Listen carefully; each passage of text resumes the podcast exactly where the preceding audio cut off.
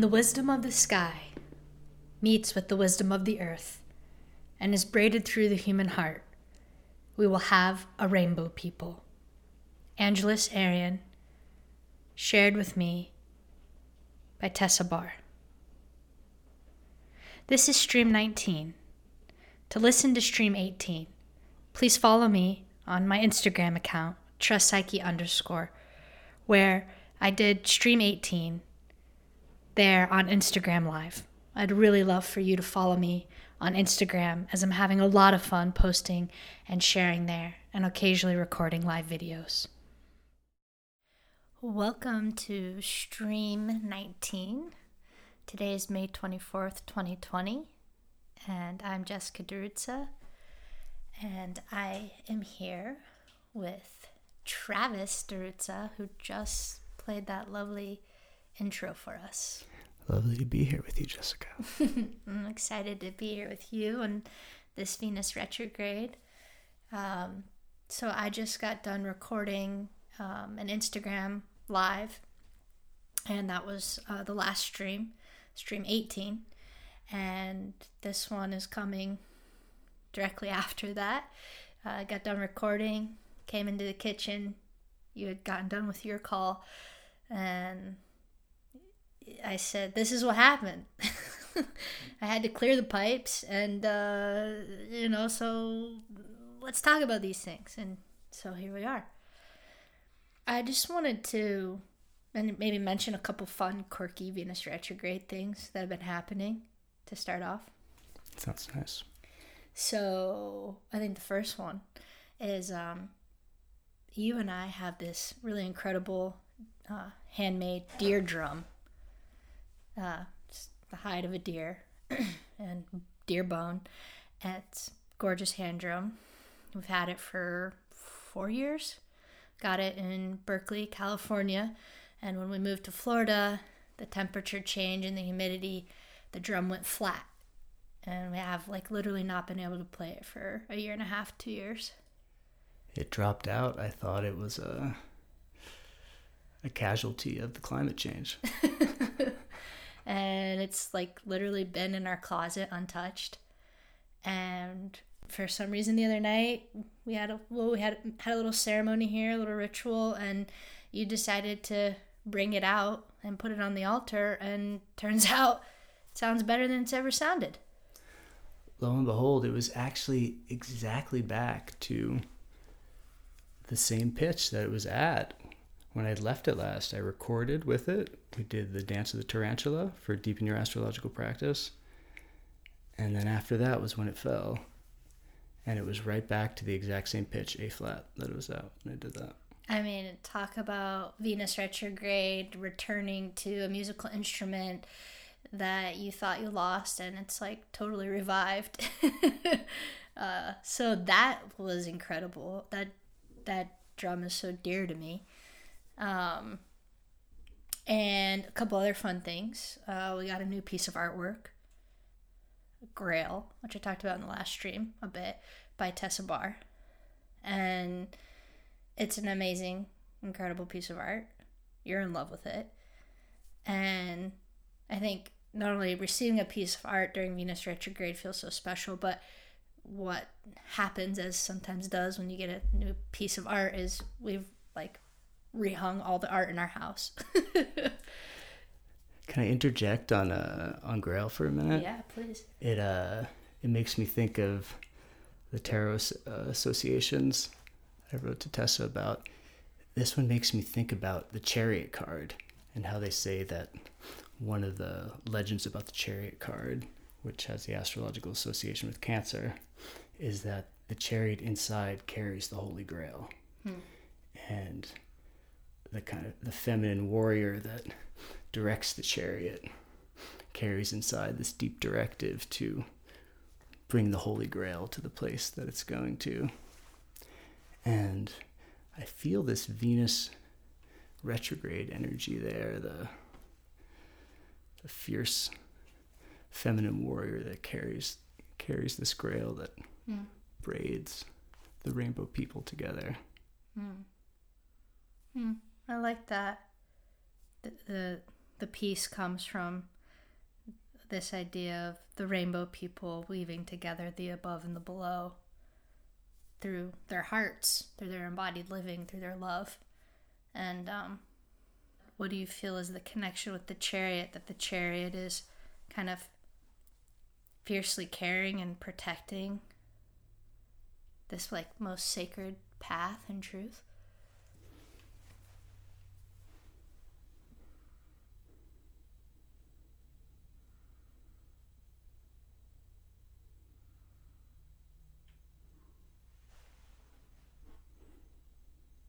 And you have such a deep connection with Cancer. You're a Cancer. In a way, it's one of your tarot cards. So you must have a pretty personal relationship with it, just some feelings.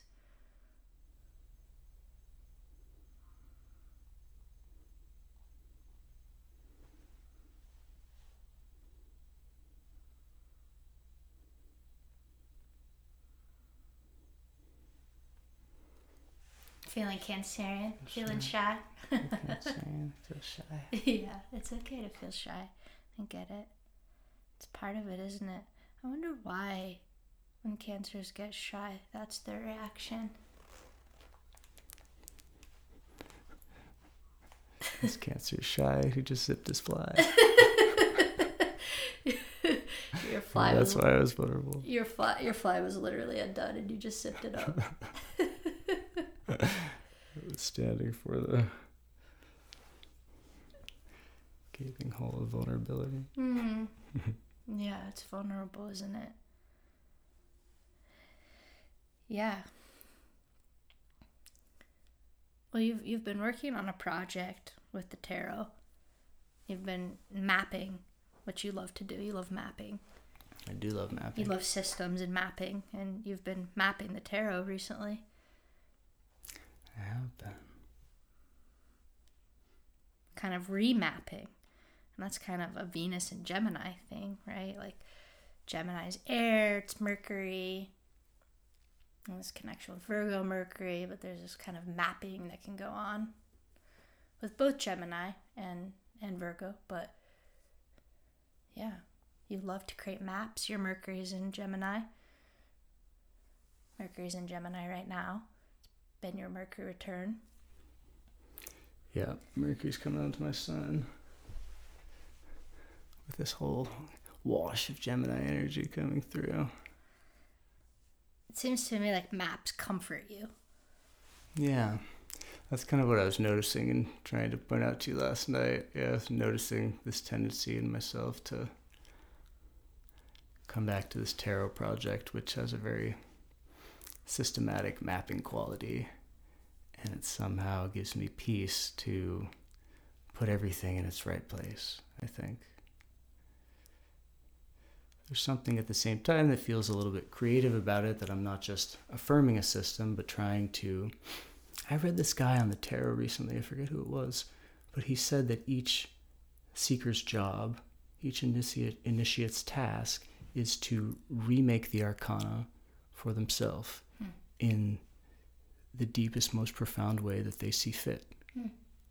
To take the arcana on its terms and the terms that it presents itself, and to understand the symbols within your soul and within the soul of the world,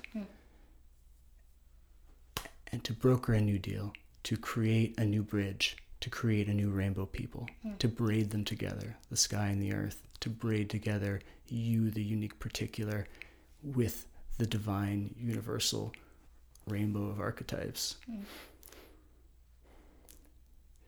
And the act of creation that takes place in your unique reworking of the timeless symbols.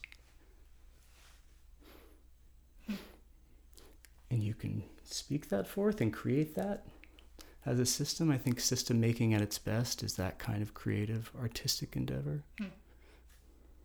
I think it forgets that that's what it is at its deepest level. Philosophical system making forgets that at its deepest level, it's aesthetic and ethical. I was going to say, I think my prejudice towards system making is sometimes it just feels like copying or like yeah, where's the creative act in it? It's like, okay, just, okay, you copied it. You transcribed it. You know, mapped it over. Right. But what you're saying is a totally different approach to system making. You're talking about imprinting your own unique signature into a system that already exists, but you're recreating it through your own self, and therefore it changes in some significant way. Yeah, and hopefully that is informed by the sense-making act of being in relationship with all the others. You know, and what did you learn from all these symbols actually at work in the world? What can you take from the repository of experience of which you are a little bit of a part and put back in to the universal symbol? Mm. How can you inform the universal symbol and give your experience back to it and expand its breadth and widen its scope in such a way that it drinks in all of real human experience? You know, and that universal, which is just a bare bones archetype blueprint, actually communes with the breadth of embodied, grisly material life. Well, I mean, like, so you mentioned that we used the deer drum to do the dance of the tarantula, which comes from our online course, Deep in Your Astrological Practice, where we went through the 45 planetary combinations or cycles of time. And this is exactly what that course is about. It's about taking the 45 arcana of the planetary pairs of, you know, the sun and the moon and the 8 other planets in our solar system, which gives you 45 pairs. And I did my take on them, right? There are these timeless, universal qualities, these pairs of the 45 arcana, and I did my take on them. But in doing my take on them, it was an invitation and an encouragement for every single person, every single student who took the class, to do their take on it, but do their take on it through whatever their creative lens and contribution is to astrology. So for you, you wrote 45 original pieces of music and made a piece of music for every single combination because you're a musician. Soleil Chappelle, who is a dancer, danced every 45. We had visual artists who painted. We had poets who wrote poetry. And so the idea was for every person to imprint their particular way of being into the 45, and we created a whole orchestrated cosmic journey through these that touched every sensory level of being human. And like that was actually the point, and it's speaking to this depth of a participatory cosmology, right? Like the content and the form were expressions of what you're saying. Yeah, it's striking me in this moment that each way that you invited, the people to bring their voice to the table, was a different color of this rainbow. And these unique expressions, this is the braiding together of the rainbow people that comes through the participatory experience of there not being one way to be, but there being each unique person's way of being with the timeless wisdom that we all share. And so I want to say that the chariot, the warrior, as secretly fighting in service of the feminine virtue of understanding the importance of relationship, of being in relationship as one of the primary ways of being, it reconfigures the relationship to the ultimate as the one, the purity, the divine. It says, no, we discover that in each of our unique approaches to this divine source in which, with which we're in dialogue, with in which there's a relationship happening. So the rainbow people is each one relating to the source. And the chariot is the warrior that secretly guards this grail that is each person drinking from the source and giving back to the source their own unique voice.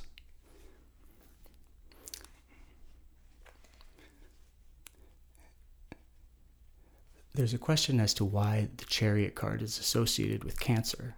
It seems like a fierce card. It seems like a strong card, but the secret core underneath the crab's shell is the importance of relationship that's being fought for. Mm.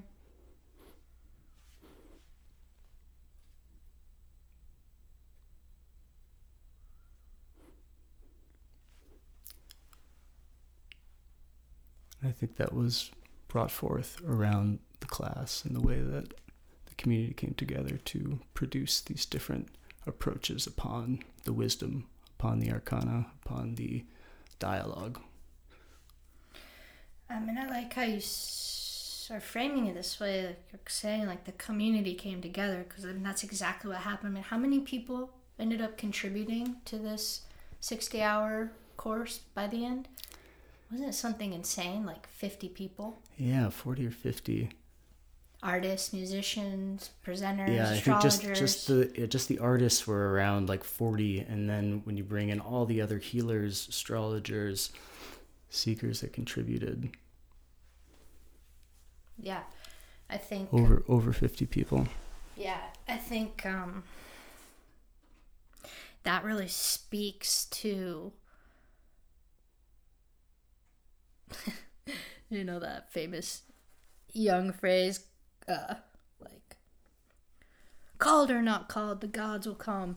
It's like, we are the gods and human form, and when called, turns out people actually really have a lot to say, and they want to contribute, and there's a lot to create, and, you know,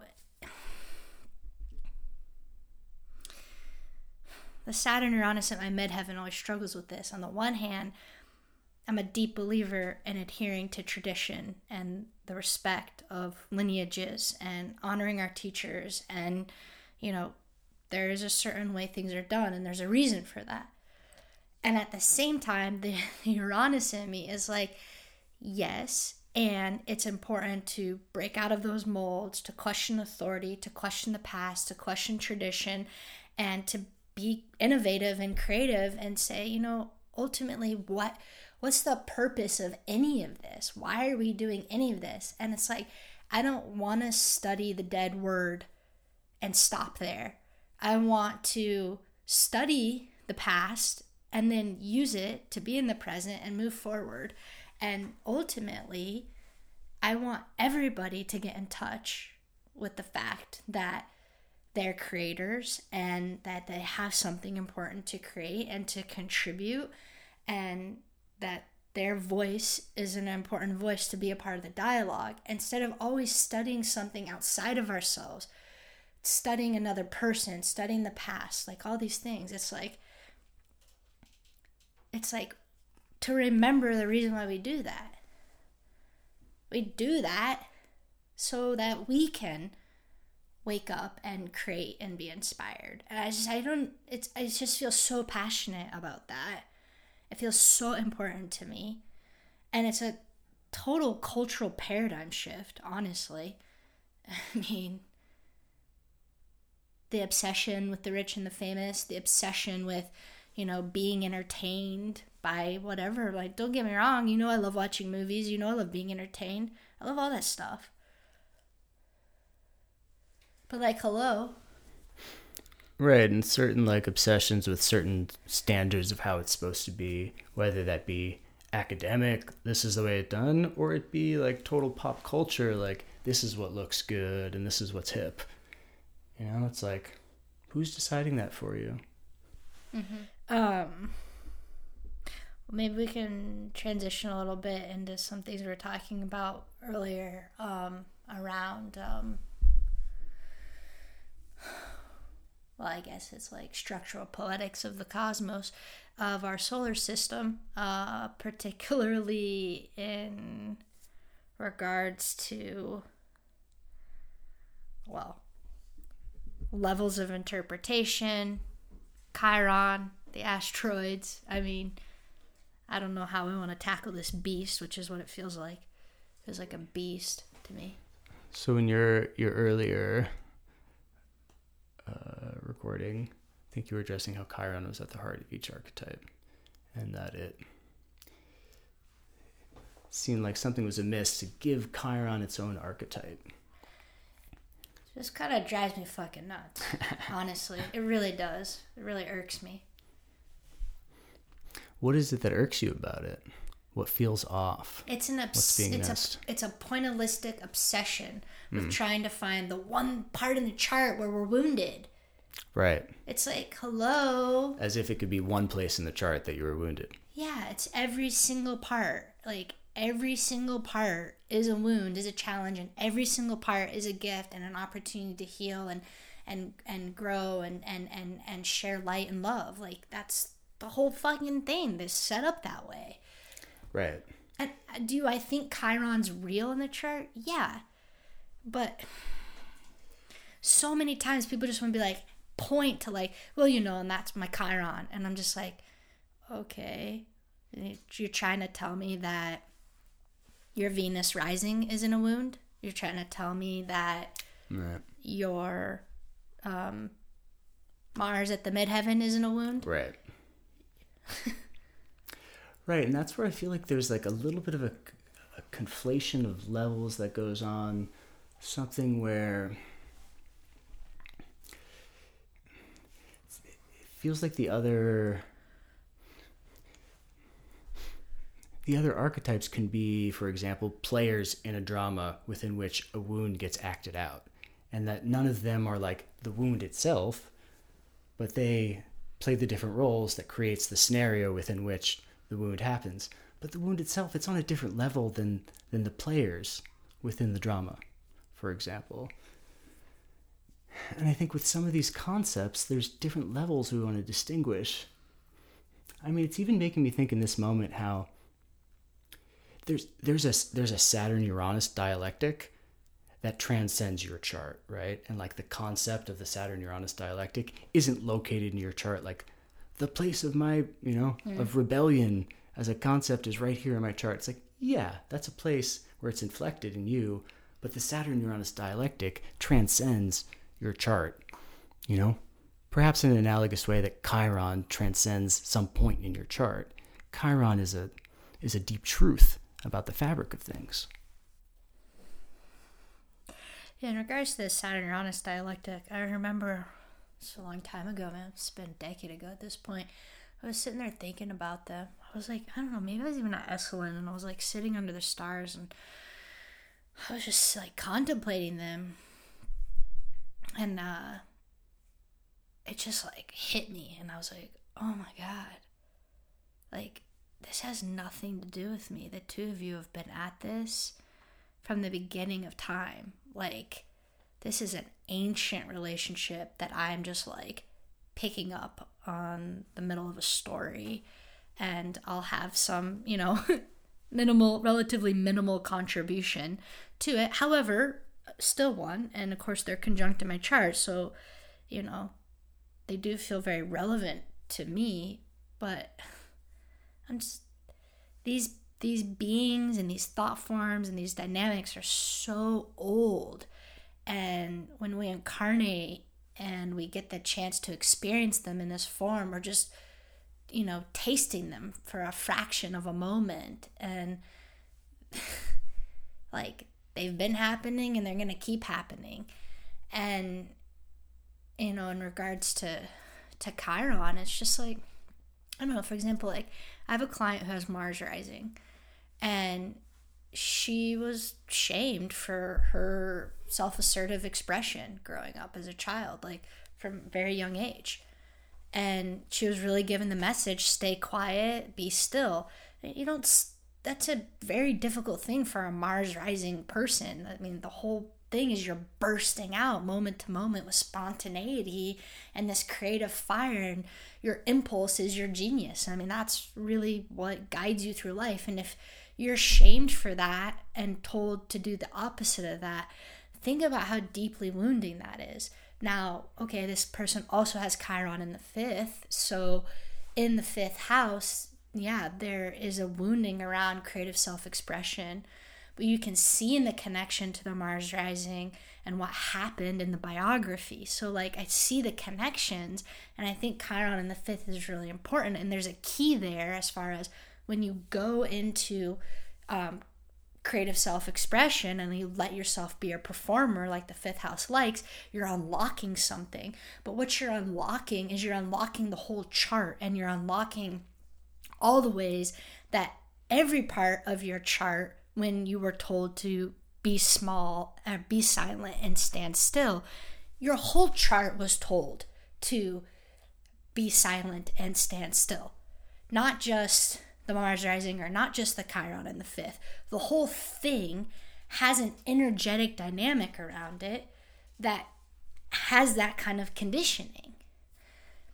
So this is kind of more what I'm getting at. It's like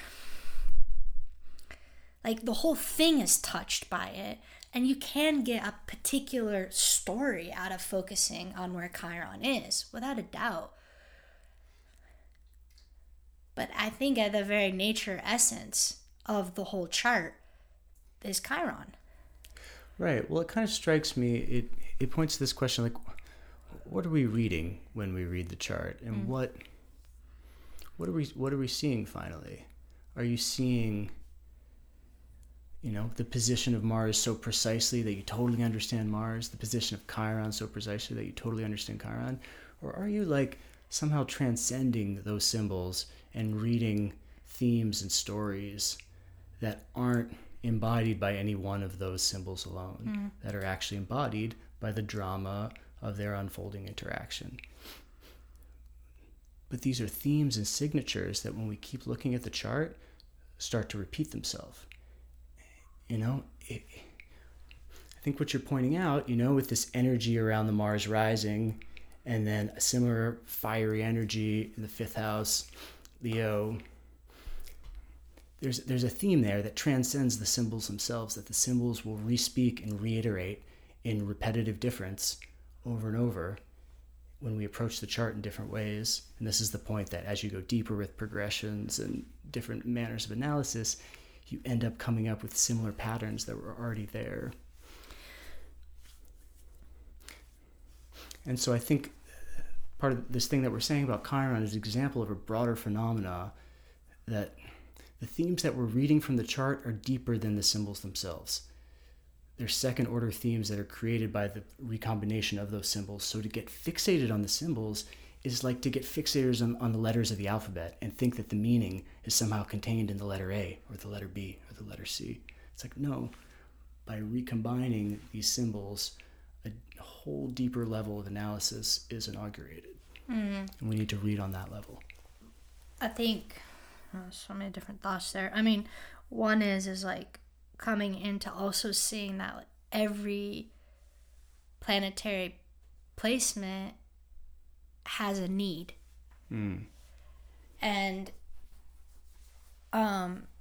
if we can approach the chart and understanding that each planet has a need. So for example, Mars rising, it has a need to assert. It has a need from moment to moment to spontaneously express itself. Like it needs that channel because that's its path.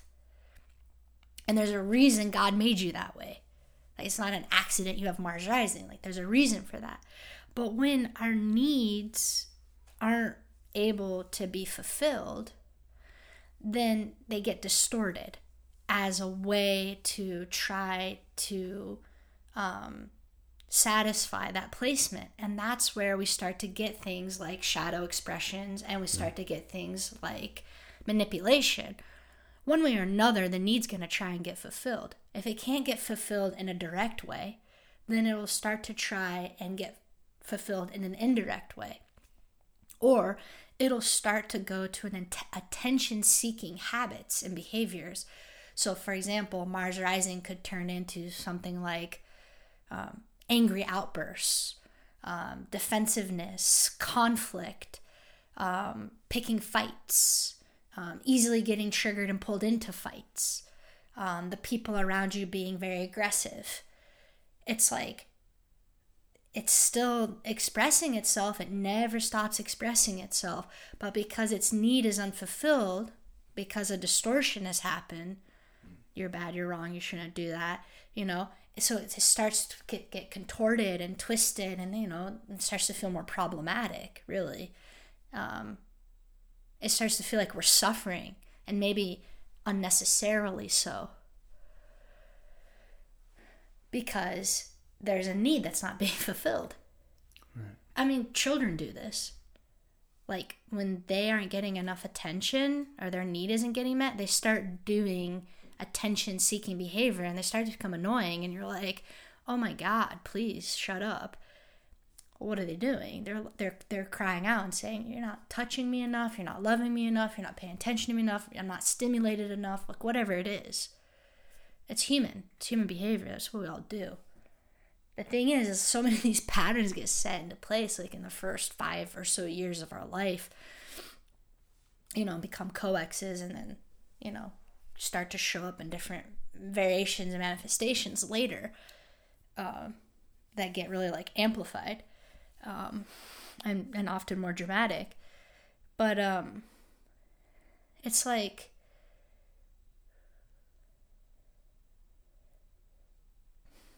okay, you know, you got shy earlier, and I could see you were getting shy, and, like, there's something in me who has Mars rising who's like, just want to drive right through it. But instead it's like, it's okay to be shy, like, let's all pull back a little bit. You know, and, like, if it wants to come around again, as it did, then it will, right? It's like attuning to your nature and being like, okay, like, Cancer sometimes needs to be self-protective, move slow and ready until they want to put their shield down to expose what's underneath of there, which is a vulnerable process. That's a need. And our needs often come from our wounds. And so there's a challenge in that for you. Like, yeah, okay, sometimes you get shy and protective and moody, as Cancers do. But then there's, like, a gift in that, which is you're an extremely sensitive, emotionally attuned human being who's very nurturing and kind. Like, it always works like that. Some people call it a double-edged sword. Some people call it paradox. Some people call it light and shadow. Like, whatever the fuck you want to call it. It just seems like that's how existence works.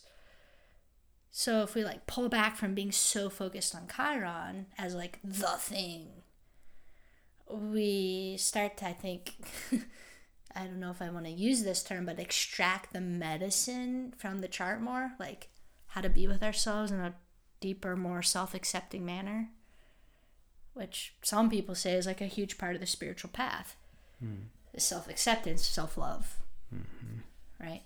Which is, like, one main thing that astrology does for you, I think. Know thyself, okay. Know thyself. Accept thyself. And to recognize there's a reason you're made this way.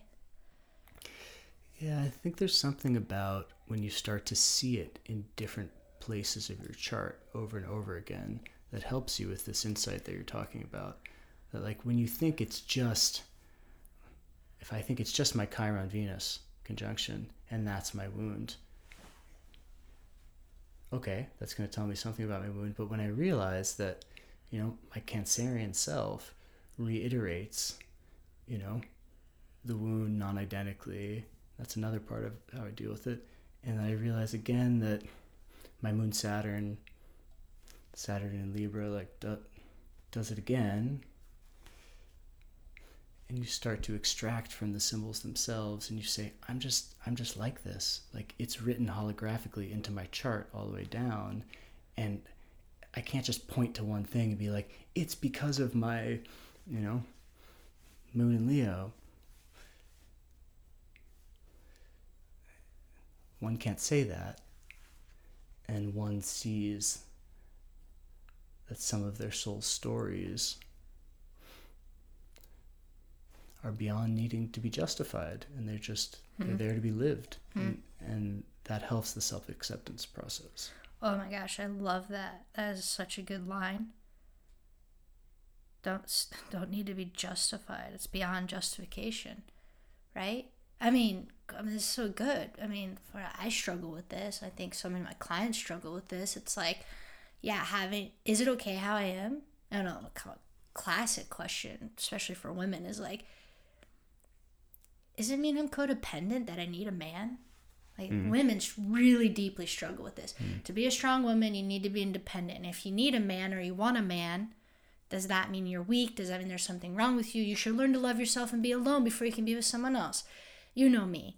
I'm so anti this. I'm just like, fuck that shit. Well, the irony is it's forcing you to live the man's model before you're allowed to live the relational model. Oh, that's good. You're forcing yourself to step up to the criteria of the individualist model, and then maybe you'll be permitted to be in relationship, because the patriarch will say that your femininity has a place at the table, which they will actually never say. Oh my God, I love it. That's so genius, right? It's like, okay, I play the man's game so that you finally give me permission to be let into the woman's world, right? And as you're pointing out, it's like, guess what? You can hoe that row, row that hoe. You can tap that ass. That road's a long one to hoe, because it don't ever end, yo. Well, I'll tell you what, I did that. I played that game, and I rode that hoe. I hoed that road. I did all the above, hardcore, all the way. And I'll tell you what happens when you get to the end of that shit. They're like, oh, okay, now just do that all over again forever. And I'm like, wait, I thought I was now going to be let into the kingdom of heaven, almighty one. And then you're like, return to go. Do not collect $200. And then it's like, wait, so you're telling me I'll never own Park Place? Right. I'm getting off this fucking board game. And then that's when you become free. Monopoly. And you're just like, yeah, I'm not going to be part of this monotheistic, monocropping monopoly. Exactly. Like, fuck this shit. So boring, so lifeless, you know? So boring. It's a fucking board game. Travis doesn't like to play Monopoly. That is a board game. Can't stand itself. That's good. I like that. That feels so empowering to me, because it's like when you even reduce the conversation to like, does that mean I'm codependent? It's like, bow. Fuck even asking that question. Like, we're still within that patriarchal paradigm. Right. The master's tools will never dismantle the master's house. And as long as you keep using his tools, you're going to be like, what's wrong with me? Oh my God, I'm awful. No wonder. Because you desire to dismantle the house, but those tools are only made to keep it together. So that makes you look like you're broken. Fucking hate that shit. I just felt so much rage against that, but like stepping out of that, which was a very hard process. I mean, I think the moment that I decided to stop playing the game, it was like 3 hardcore, everyday, grieving, crying, depression, anxiety, rage, like lots of feelings about it. Like, because when you step out of the game, like your very survival is threatened on every level. Your self-worth, your identity, maybe you're financially, communally, socially, like all these things. And there's a great book, Daughters of Saturn, which talks about this. Was like one of the hardest things about leaving your father's house and moving out from being a daughter of the patriarchy is like part of the reason why it's so hard and so women don't do it, is because it's like you have to become depressed. You have to become full of rage. Like, you have to feel all these like really intense things you haven't been feeling your whole life. Right. And when you tap into that level of feeling, you're not just feeling your own, you start to tap into like, oh my God, this happened to my mother and my grandmother and my great-grandmother and to my sisters and my friends, and this has been going on forever, and it just is so overwhelming. And not to mention that, like, on a societal level, it's very difficult, you know, for so many different reasons. But yeah, I guess this is all somehow connected to the chariot. The crab's shell, you know, what matters is forced to go inward because of circumstances in the environment. Mm. And it gets protected in an inward space until a more hospitable time. Yeah, sometimes you hear people say that, like, oh, you know, India has been keeping the spiritual wisdom safe during this era of madness and corporate capitalism, and it will all come around sometime. But I feel like females, the female gender, is keeping the wisdom safe mm. until the time that we're able to rediscover it. Mm. Be together again.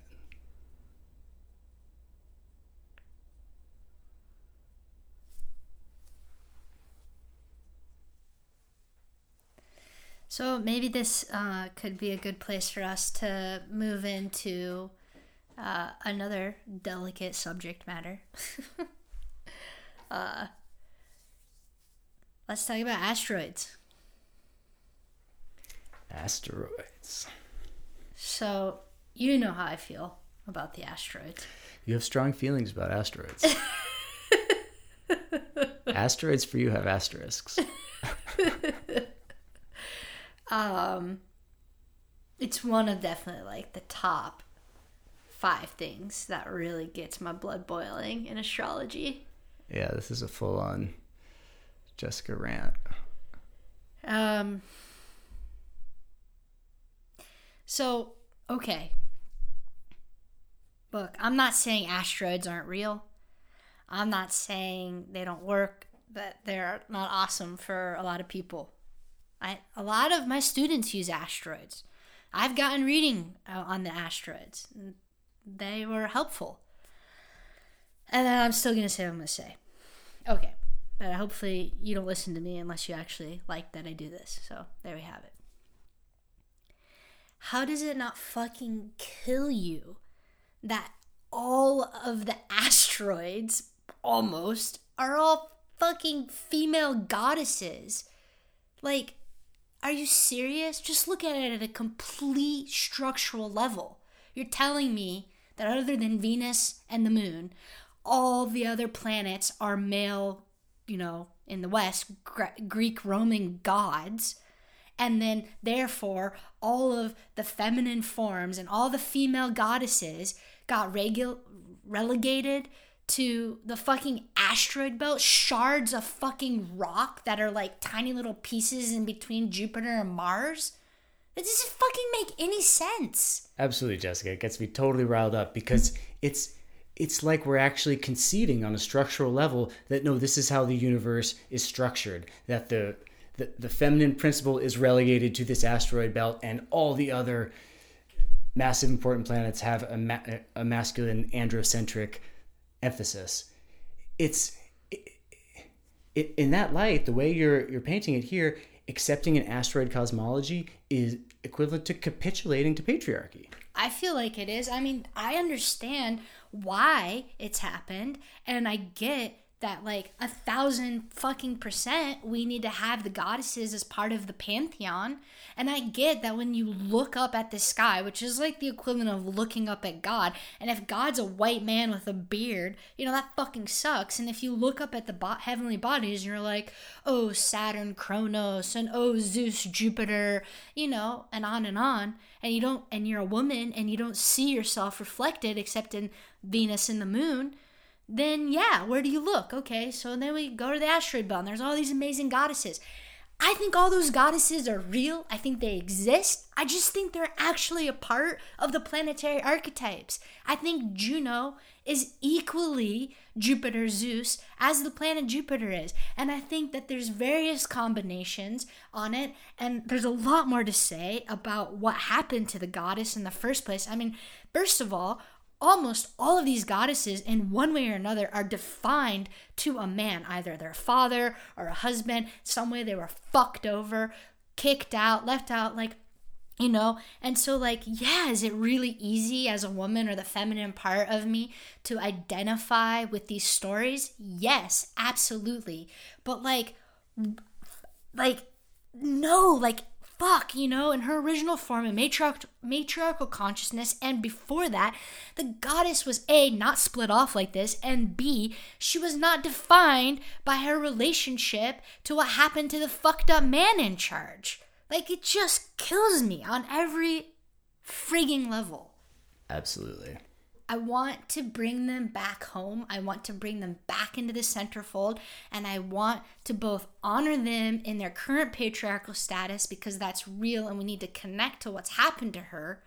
And I'd like to have a rebirth of her so that she can not just, I don't want her to like go back to who she was before patriarchy or something like that. Like, it's not, none of that. But like, can we get back in touch with like her essence as it is, not wholly defined by what happened with the fucked up parts of patriarchy? There's such a deep splitting going on, you know, and the splitting manifests itself astrologically, symbolically, in the splitting between female asteroid goddesses and male planetary gods. But it's indicative of a deeper thing of not being able to hold the complexity together, the complexity of the masculine feminine polarity and so many other complexities. And we've actually set this up earlier in the conversation, right? It's the same way of not being able to hold the complexity of Chiron and how it plays out through different figures, and the way that through this archetypal repetition, the themes that we see played out in the asteroid pantheon are already written there in the planetary pantheon. And it's not that what the asteroids are telling us isn't true, but it's that we can also see those same messages already written into the chart on a planetary level. With things, we're talking about something that reduces the splitting of the psyche that we're able to see, that some of these themes are already present in the chart, and that the feminine narratives that have been suppressed are also there, if we're willing to bring a really complex, nuanced perspective to it and help to bring out that suppressed narrative that's already written in the symbols but needs to be given voice to, which I think is exactly what you did with your Revisioning Saturn piece. I mean, I think that the Revisioning Saturn piece was my first big step to saying, look, if you remember, like as in member back together. Put back together. That Saturn has a feminine form, actually a very strong mother component. We think of Saturn, Senex, father. No, mother, mater, incarnation through the mother's body. Where the fuck do you think life comes from? Hello. Many people actually consider the physical world to be the feminine world. And, you know, so, okay. You know, and all day long I'll hear Saturn, he, he. I'm so scared of him. Yeah, I'd be scared of him too. I'm fucking scared of a white male fuckhead punishing fucking asshole too. He's like that, we all are. Yeah, you know, like no wonder, you know, all the fucking male CEOs and presidents and stuff, it's like, yeah, you're a crazy fucking tyrant. But if you remember that is not actually what's going on, and you bring back in the mother, you bring back in the different parts of physical manifestation and incarnation, and that suffering has wisdom and a purpose and a point, and that complaining is actually part of being feminine, like, oh no, you know, How about this, for example? All value judgments are the negative sides of Saturn. Ah, fucking the feminine sides of Saturn. Suffering, pain, physical embodiment, even birth. Absolutely. Think about how births are talked about. Absolutely. In the Bible, the pain of childbirth is a curse upon woman. You know, and it's like, you know, or the fact that, like, okay, if we look at perinatal psychology and perinatal trauma, and we understand, you know, we look at it from Grof, right? We're talking about a white man who never had children coming up with a cartography of the psyche that's rooted in birth trauma from studying patients in non-ordinary states. Okay, there is helpful information in that. There is certain levels of validity in that. Okay, why isn't there a woman, better yet, a mother, who's actually given birth, or a midwife who works closely with birth to help round out that material in a true embodied feminine form? Like, how about that on a structural level? You know, how about the fact that it's mostly men and white men in the Western world who come up with the schools of astrology and the patented forms of how you participate in it? I'm not saying they're not women. I'm not saying there aren't great women leaders. We all know that there are, right? But it still feels like that's where the experts and the expertise is. And then, you know, we're sitting here, you know, turning to the asteroids. So honestly, I feel like we can get our little fucking scraps of food, our little peas, and be like, oh, thank you, master, for a little bit of the goddess in the asteroid belt. It's like a turf war, and it's like, you can farm this little corner right here. You know, and we'll tax you for it and make you give us free labor and half your crops. But yeah, you can have this. Because the majority of people who actually give readings are women. And the majority of people who are actually holding space for people are women. Exactly. So, you know, okay. But, you know, we're just counseling astrologers over here. Right, it's this fantasy of the master architect, you know, the disembodied mind that just understands it so perfectly and sees, you know, whether it be the perfect heaven or the perfect earth. You know, in a way, it's like Westworld's dealing in that, like, oh, we're gonna have the perfect structure for everything to be perfect. How different is that, you know, than the somewhat gung-ho spiritual visionary that just says, I see the perfect divine vision, you know, that's dancing out everything perfectly for us with the stars, and totally writes out the part that we play in it and the relationships that go on and the way that actually it is on the ground. And who's usually dealing with those relationships on the ground and making sure they actually function and are fluid within families and larger social circles? Usually women. Well, how about this? How about all the women who are listening right now? And how about all the men too? And how about all the people in the non-binary? Like, let's all be the chariot, right? And be like, hey, we're not going to stand for all the goddesses in the asteroid belt anymore. Let's start doing the work of bringing them back to their rightful place in the equal standing in the 10 major planetary bodies. How about we do that? How about, like, Ruth Bader Ginsburg, never can say her fucking name right, says, someone said, how many women do you think should be on the Supreme Court? She said 9. They were like, oh my God, how could you say that? She's like, why? There's been 9 men forever. Why don't we get 9 women on there and see what happens? How about this? How about we turn the whole fucking main pantheon, how about we get the 10 major bodies and we make them all female for a while and see how that goes? Let's do it for 2,000 years, balance the scales. They can put the men in the fucking asteroid belt. Jesus.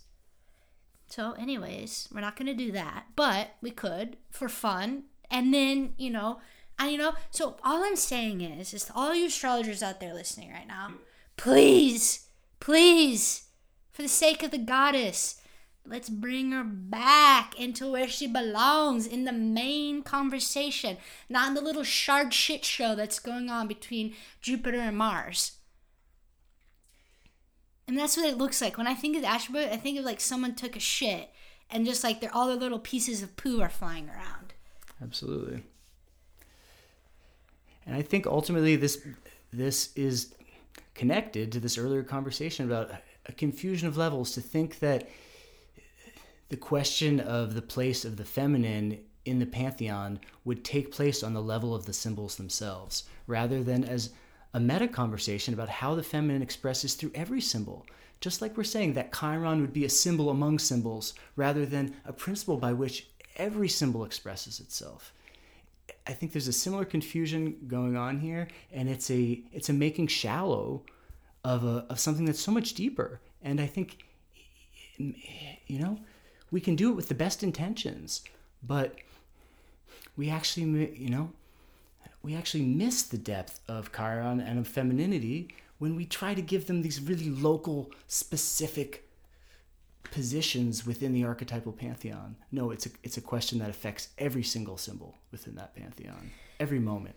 Yeah, and like, why does it feel like, oh no, am I going to be a bad girl because I said this out loud? Like, oh no, am I going to be bad that I just named like the most glaringly obvious fucking structural poetics of our fucking solar system? Mm-hmm. Or like even bringing up Grof's thing. It's like, oh no, is that like dishonoring my teacher and I'm being a bad little girl student? Because I'm like, hey, does anyone else find this like a little strange or awkward? Because it like definitely is not feeling like totally good for me, you know? And it's just like, it can't be so taboo to speak it that we can never engage the conversation in the first place, because then nothing can change.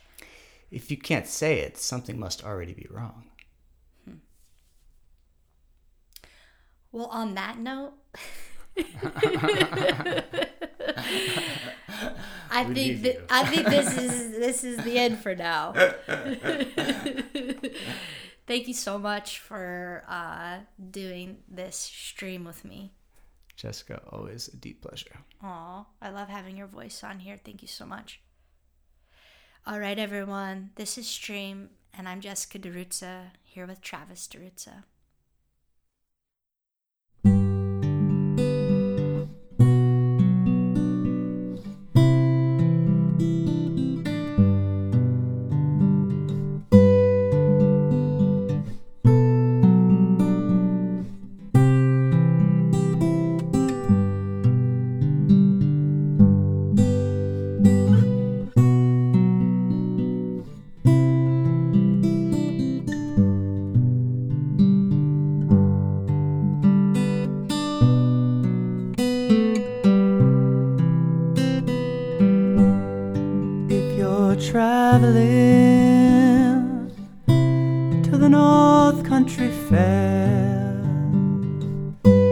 Where the winds hit heavy on the